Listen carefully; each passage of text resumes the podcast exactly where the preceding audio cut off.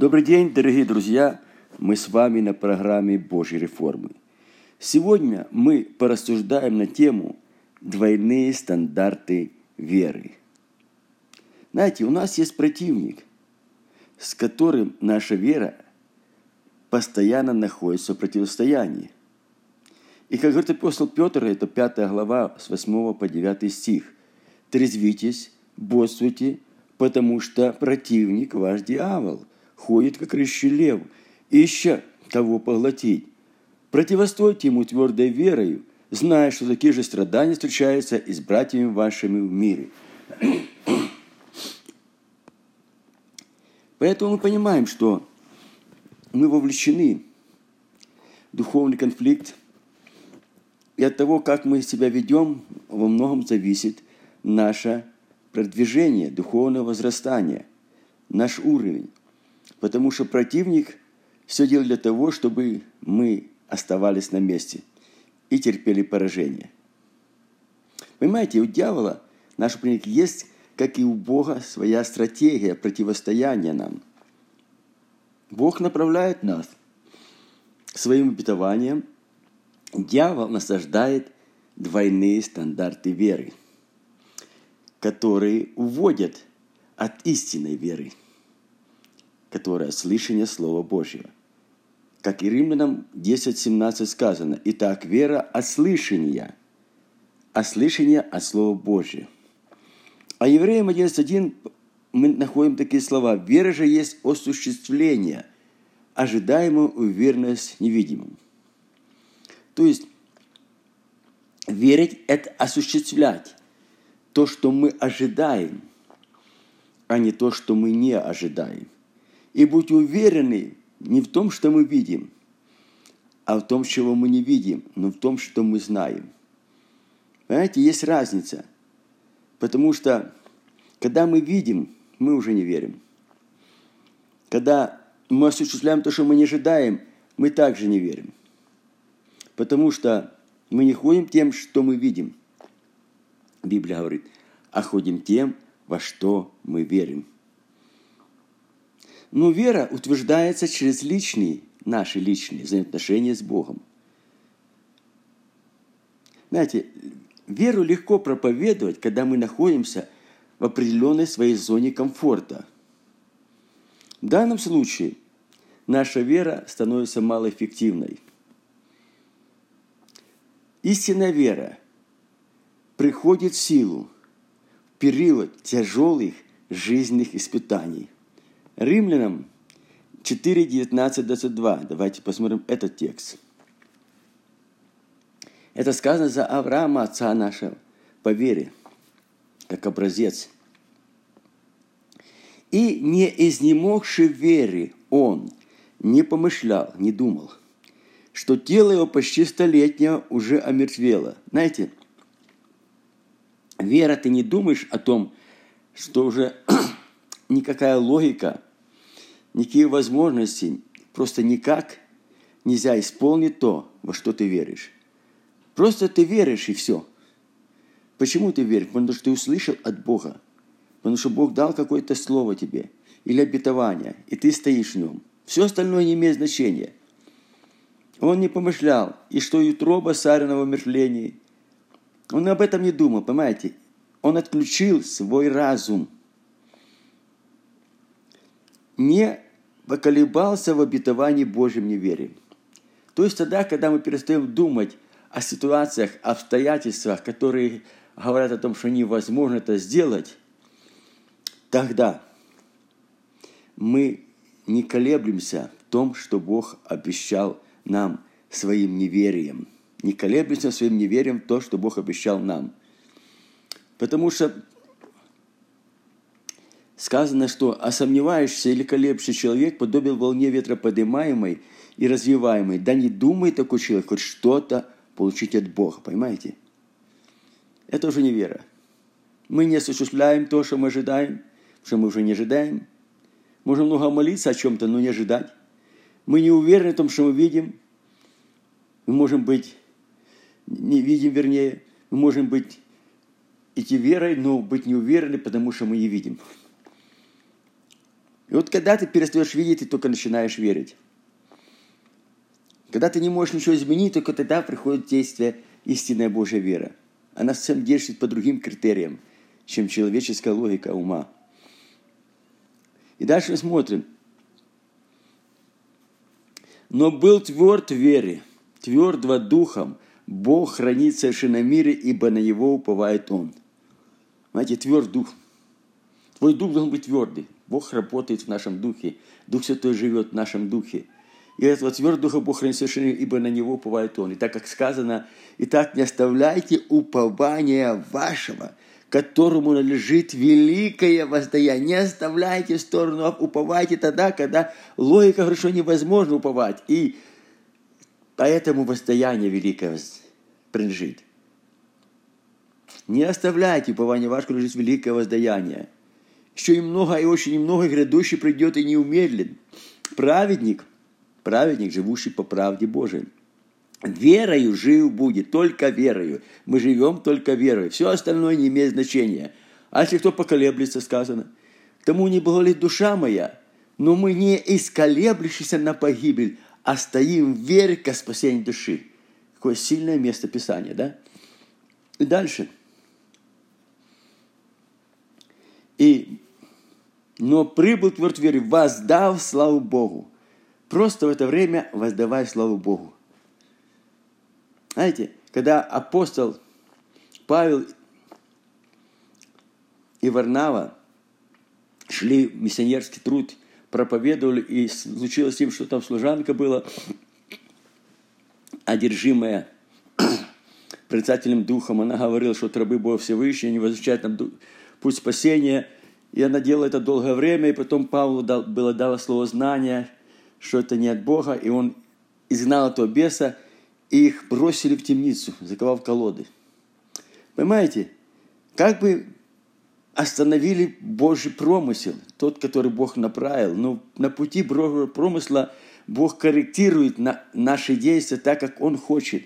Если мы идем по Божьему промыслу, то, как сказано, любящим Бога, поступающим по Его зволению, все содействует ко благу. И эта ситуация содействовала ко благу. Почему? Потому что попав в темницу, они просто, молясь полуночи, воспевали, славили Бога. Это, похоже, как побили палками, да. Отойдя от, от, от побоев, да, как написано, немного поскорбев, если нужно, от различных искушений, да, немножко, и да, то, если нужно. И они начали славить Бога. Любой ситуации, находясь на пути веры, когда мы сталкиваемся с вещами, которые невозможно решить какими-то действиями своими, но мы стоим на пути веры, мы должны просто славить Бога, что Бог ведет нас так, как Он хочет, и мы пройдем это непременно, потому что Бог живет в словословии Израиля, так написано. И воздав славу Богу, и будучи вполне уверен, вполне уверен, это говорится полный, туда уже нечего насыпать. Когда ты уверенность, понимаете, вера и есть уверенность. Уверенность приходит в процессе веры когда уже просто ты автоматически просто славишь Бога и знаешь, что будет так, как сказал Бог, и ты даже не понимаешь, что как-то по-другому может быть. Туда уже ничего дьявол не может насыпать. Написано, и так не давайте место дьявола, только неверие, а сомнение дает место дьяволу. И тогда он насыпает и сеет раздор, разрушает нашу веру. Что он силен, Авраам, исполнит обещанное. Не воинством и духом, не, не воинством, не духом, а, а духом моим, говорит Господь Савов. Не воинством, не силой, вернее, но духом моим, говорит Господь Савов. То есть посредством Духа Божьего, силы Божьей, которую мы приняли, Духа силы, любви, силы мудрия, да, мы приняли, и Он говорил, что мы можем, я могу, я могу, все я могу, укрепляющее меня Иисусе Христе. Все могу. Это к нам сегодня относится, но это образец Авраам. Тогда еще не было Христа, да, но он был подражать надо ему вере. И мы видим, он был полной уверенности, что он силен исполнит обещанное. И вот по этой причине, это Римлянам 4, 19, 22, потому или поэтому и уменилась ему праведность. Вот причина. И дальше, когда 1 Коринфянам 10, 13, мы находим, вас постигло искушение не иное или не иначе, как человеческое. Это всего лишь человеческое. Потому что это причины могут быть прежде в нас, а не в Боге. Но Бог допустил, потому что мы дали место дьяволу, и нам надо пройти, но нам тоже оно содействует ко благу, потому что в это время проверяется вера. Дабы испытана ваша вера оказалась драгоценнее золота, огнем испытанного, гибнущего да, к похвале чести. Вера испытывается в искушениях, в испытаниях. И верен Бог. Если мы пребываем неверных, Слово Божье говорит, Бог пребывает верный. Если Он дал Слово Свое, если Он дал тебе обетование, если Он тебя поставил на путь веры, то все остальное не имеет значения. Имеет значение только верность Бога. То есть, то, что Бог сказал, Он не отменяет. Если Он что-то отменил, Он проговорит. И Божье обетование, то, что Он обещал нам в Слове Своем или проговорил нам, они не умирают. Их ничто не может разрушить. Поэтому и верен Бог, который не попустит вам быть искушающей силы, но при искушении даст облегчение, чтобы вы могли перенести. Бог дает силы перенести искушение. Самый критический момент, когда же нам все, казалось бы, нет силы, но вот приходит милость. Манна с неба падала в пустыне, да? Ободрились. Знаете, вера просто не оставляет нам шанса – изменить что-либо своими силами. Просто, ну, невозможно. Пока мы это пытаемся делать, мы не просто оттягиваем процессы веры, исполнения. Понимаете? Мы просто оттягиваем. И это опасно, потому что мы теряем время. Бог создал нас, как свое творение, со свободной волей выбора – чем и воспользовался в свое время древний змей, змей-дьявол через змея, обольстив первых людей. Он сказал, истинно ли сказал Бог? Очень самое страшное, когда ставится под сомнение то, что сказал Бог. Тогда начинаешь рассуждать, да, может, что-то не так сказал, потому что не получается, не устраивается, не выходит ничего. Мы так напрягались, оно стоит на месте, и сразу уходит в сторону от веры, приходим в сторону к логике, к практичности здравому уму как бы. Он сказал, не умрете, но станете как боги, разумеющие добро и зло. Знаете, мы можем выбирать между добром и злом, между верой, добро и злом, логикой, практичностью, мудростью своей, вопреки Божьей вере, Божьей обетования. Поэтому дьявол сегодня нам предлагает двойные стандарты веры – которой мы можем воспользоваться, так как, как и во благо себе, так и во зло себе.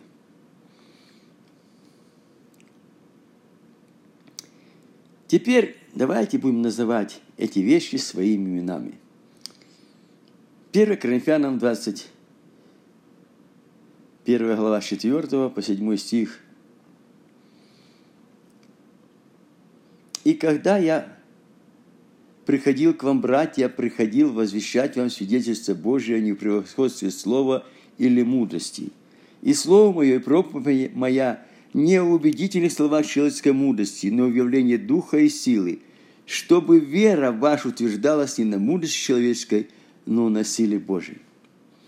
Мы видим, Павел приходил возвещать. Это мудрый человек был, образованный, знающий Писание, он преуспевал среди всех сверстников, часть самого сильного учителя Гамалиила.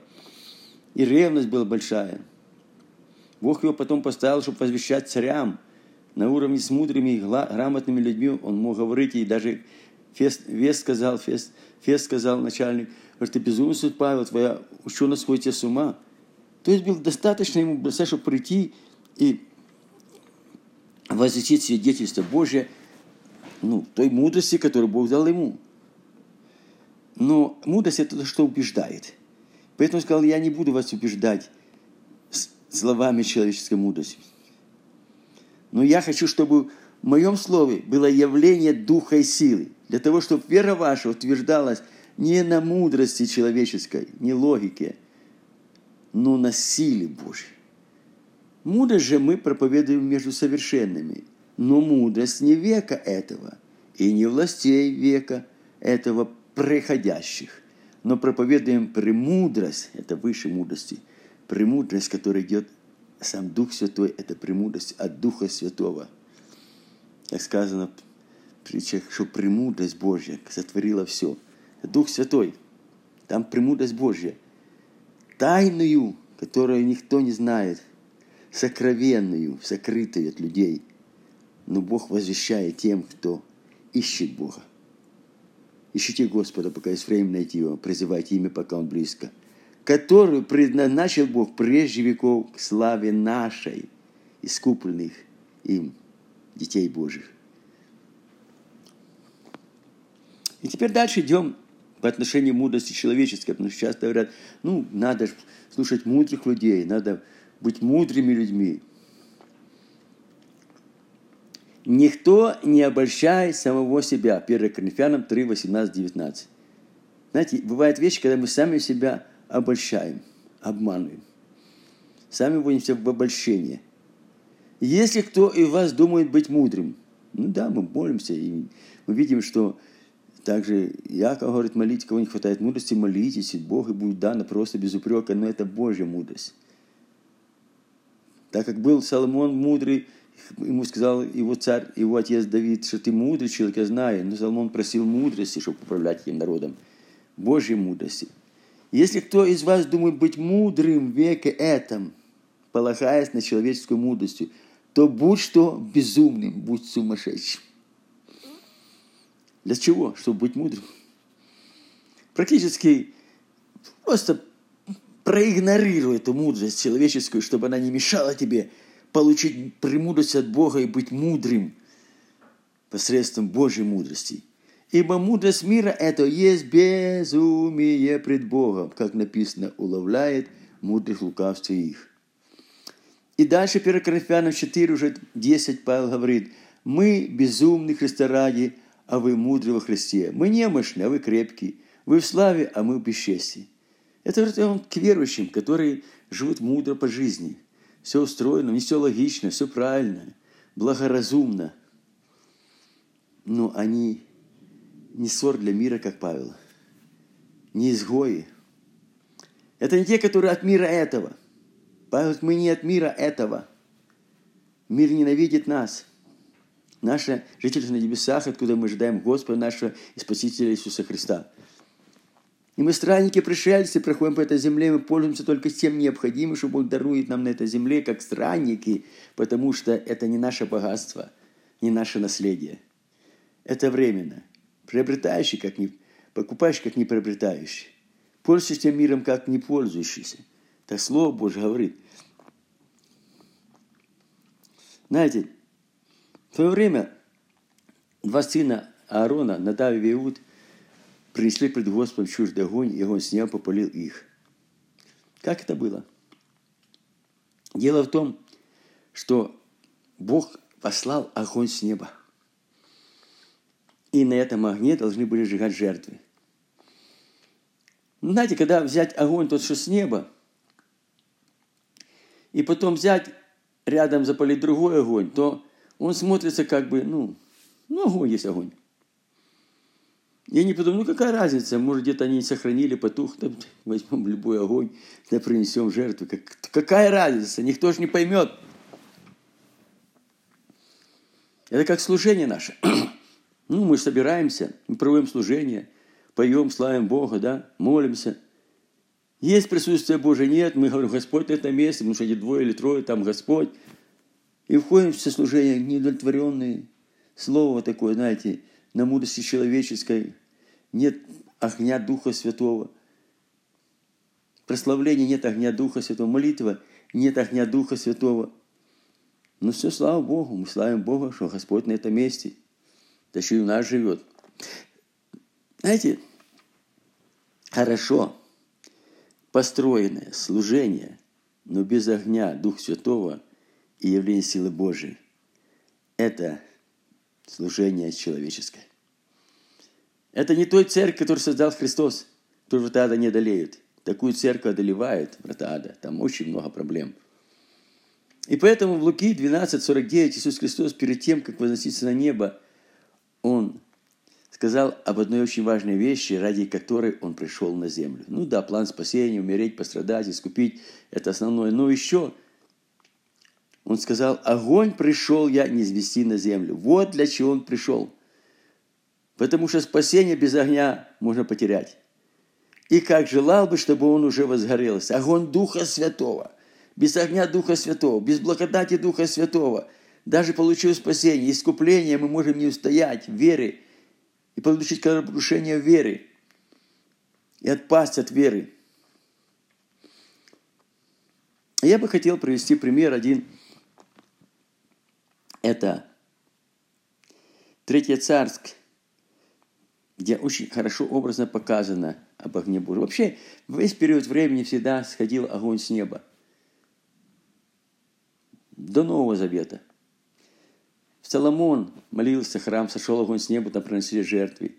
Илья сводил огонь с неба на тех 50 пятидесятников, которые приходили к нему трижды. На двоих он свел. Они сказали, человек Божий, если ты человек Божий, сойди царь, тебя зовет. Он говорит, если человек Божий, так пусть идет огонь. Если ты человек Божий, ты можешь насводить огонь Божий. И он пожал этих пятидесятников. Да, это, конечно, не нас, пятидесятников, нет мы все правильные, у нас все хорошо, у нас все с огнем, да? Это были 50 воинов. Вы понимаете, если ты человек Божий, то в тебе живет Дух Святой. Этот огонь уже сошел. Ты просто должен высвободить этот огонь изнутри себя ревностью своей. Когда Христос сказал в Великий день праздника, последний, кто жаждет, иди ко мне и пей. Он возгласил, и кто верит в меня, как сказано в Писании, чрево потекут реки воды живой, Дух Святом еще, который не был никого из них. Этот огонь, он высвобождает реки воды живой Божьей благодати, которая совершает великие чудные дела Божьи. Не воинственной силой, а Духа моим, Господь Савов. Аллилуйя. И вот давайте посмотрим за Илью дальше. Это был человек особенный, пророк – И когда был голод три с половиной года, по слову только Ильи, смотрите, Бог сказал, только по слову Ильи я буду открывать небо и закрывать. И Бог сказал Ильи, иди, я закрыл небо по твоему слову, из-за этого тебя гонят, преследует царь, ищет по всем царствам, но я тебя прячу. Не может найти. И теперь иди, я тебя посылаю к тому, кто тебя ищет, хочет убить, потому что я открываю небо, Пришло время открыть небо. Три с половиной года томления. Знаете, томление. Когда церковь томится долго, приходит время, когда она начинает искать Божье присутствие.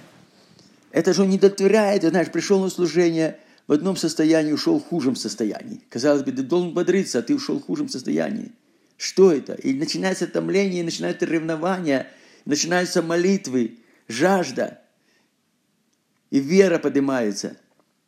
И Господь говорит, вот теперь я вижу, что сейчас народ готов к этому. Но он еще не знает этого. Он еще этого не понимает, но он понимает, что то, что есть, это не то, что надо.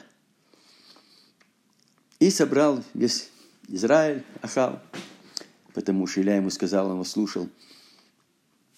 И подошел я Илья к всему народу и сказал, долго ли вам хромать на оба колена – все, вы устали, вы утомились. Вы на два колена уже хромаете. Вы не просто на одно хромое, вы на две ноги хромаете. Почему? Если Господь есть Бог, то последуйте Ему. Это одно колено. А если вал, то Ему последуйте. Два. И что самое странное, и не отвечал ему народ ни слова. Потому что они знали, что Ваал – это не тот, который может отвечать, и Господь им не отвечал, потому что они поклонялись Валу. Потому что они ходили верою, логику свою, авторитет людей, чего угодно, проповедей. И дальше продолжается, пусть дадут нам двух тельцов, и пусть они выберут все тельца и растекут его и положат на дрова, но огня пусть не подкладывает. А я приготовлю другого тельца и положу на дрова, и огня не подложу. То есть чуждый огонь не должен быть там, где приносится жертвоприношение Богу. Не приносите жертвоприношение Богу, когда нет в вас огня Духа Святого. Это чуждый огонь. Это формы служения, которые мы создали ради служения. Но не ради Божьего присутствия, явления силы и Духа. Тот Бог, который даст ответ посредством огня, есть Бог. Понимаете? Только тогда, когда приходит благодать Духа Святого, когда Бог отвечает посредством огня, когда слава Божья является, это тот Бог, которому мы служим. Все остальное – это не тот Бог, это Вал, которого мы не, ходим не верою, от которого мы ничего не ожидаем, мы просто выполняем веренное нам какое-то служение – И отвечал весь народ, сказал, хорошо. Тогда Илья сказал всему народу, подойдите ко мне. Ну, до этого, до, до вечерней жертвы, они там что-то кричали, молились. Как знаете, у нас есть большие молитвы сильные, громкие, долгие.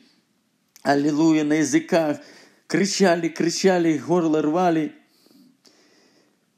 А я смеялся. Ну, здесь, может, Бог в дороге там уснул-то. Громче кричите! Он услышит, может. Они кололись об обыкновению. А он смеялся над ними. Вот он заснул. Разбудите его. И потом, когда кончился их длительный молитвенный прорыв, знаете, от количества времени молитвы не всегда зависит Божья работа. Да, много будет усилий на молитву праведных, но праведных, живущий по правде Божией, живущий верою, благодати Божией. А от того, что мы живем в неверии, в сомнении, в апатии, в логике и долго молимся, думаю, Господи, ну почему ты молчишь? Я столько часов прожил в молитве, я только тебе вопию, а ты ничего не отвечаешь. И тогда я сказал всему народу, подойдите ко мне. И подошел весь народ нему он восстановил разрушенный жертвенник Господний. Понимаете, наше сердце, жертвенник. Его надо восстановить. Он восстановил по правилам, которые Бог установил, там 12 камней Израилевых, да, там рвов, там, ну, все, как, как Бог повелел для жертвенника. Наведите порядок, другими словами, в ваших отношениях с Богом. Восстановите этот жертвенник, чтобы там было присутствие Божие. Ищите близости с Ним, стройте отношения с Ним, Нуждайтесь в его водительстве, его ведении, откровении, потому что без откровения свыше народ не обузан, а гибнет за недостаток ведения. И вот он говорит, я восстанавливаю. Он восстановил. Жертвенник Господень. Жертвенник уже готов. Что надо? Он был разрушенный, поэтому и огонь не сходил, поэтому Бог не принимал, поэтому они хромали на два колена, поэтому не знали, что Господь их Бог и шувал их Бог, они ничего не знали.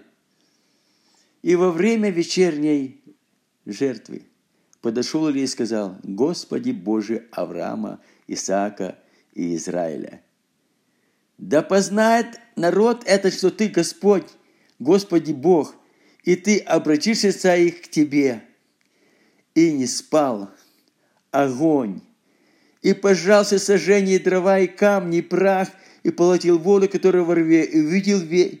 это весь народ, и пал на лицо и сказал, Господь есть Бог мой, Господь есть Бог. Третье царство, 17, 21, 23, 24, 30, 36, 39. Выборочные стихи. Когда народ мог сказать, Господь есть Бог? Когда огонь сошел – и принял жертвы. И сразу хромота ушла. И сразу два колена перестали хромать. Потому что у Бога нет хромых ничего.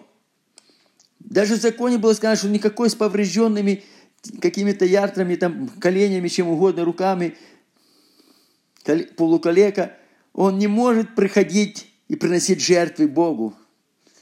Да и тельца, который поврежденный, неполноценный, нельзя приносить на жертвенник Богу.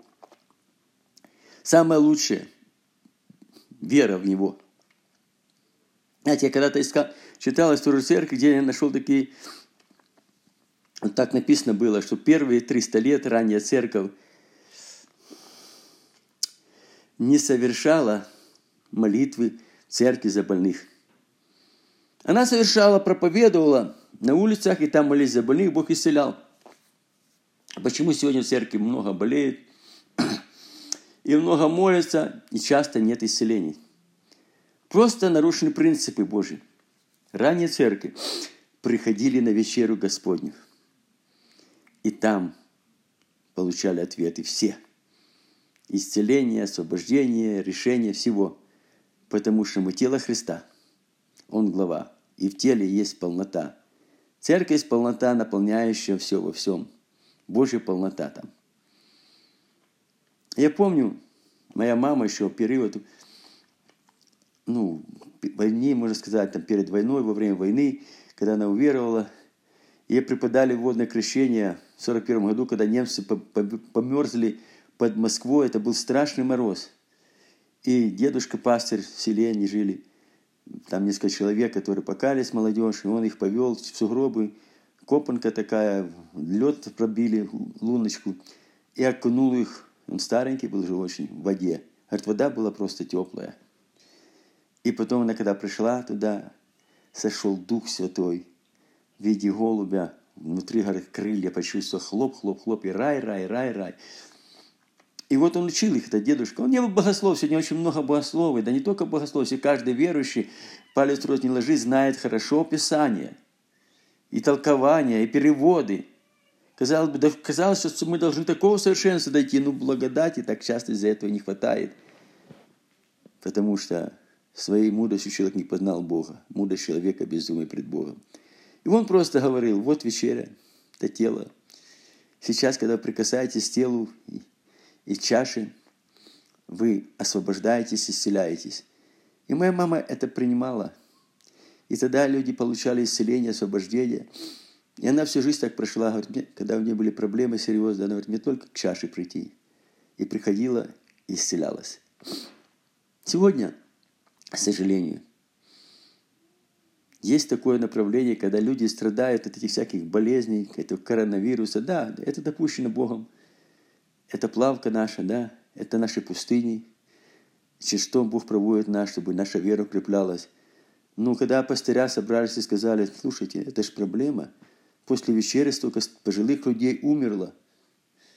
Надо что-то делать, надо меры предосторожности. Одеть перчатки кожаные, вернее, резиновые, маски. Давать людям в этих перчатках прямо в руки, отдельных стаканчиках – чтобы, не дай Бог, никто не заразился.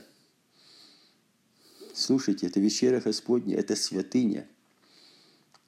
Библия сказала так, имея такие обетования, очистимся всякой скверной плоти и духа, это скверна духа. Потому что мы святыню ставим под сомнение, совершая святыню в страхе ни в каком, не человеческом, а Божьем. Понимаете, чего умирать? Да, умирает, написано, когда мы пьем недостойно – пьем все осуждения, то уж у нас многие немощные, больные, немало умирают. Если бы мы судили себя, то не были судимы. А так будем судимы, наказаны от Господа, чтобы не были судимы с миром. Это одна сторона, не рассуждая теле и крови Господней. Что это для нас тело, что такое кровь? Мы не можем заболеть, а тела Христова нет. Библия ранами его исцелены. Кровь очищает всякое неправедство греха. Мы не можем быть. Там нет инфекции, там есть освобождение от инфекции. Мы насаждаем не веря через это, через свою мудрость, логику человеческую. А умирая старички, да, правильно, приняли вечеру, они уже были готовы, очистили всякой неправды и греха, и Бог отозвал их. По разным причинам умирает. Бог отзывает людей, но только не из-за вечери. Поэтому будем внимательны, друзья, чтобы не допускать ложного учения – чтобы не сквернять вечерю Божью, чтобы совершать святыню в страхе Божьем. Пусть Бог поможет вам, а Ему за все слава во имя Иисуса Христа. Аминь.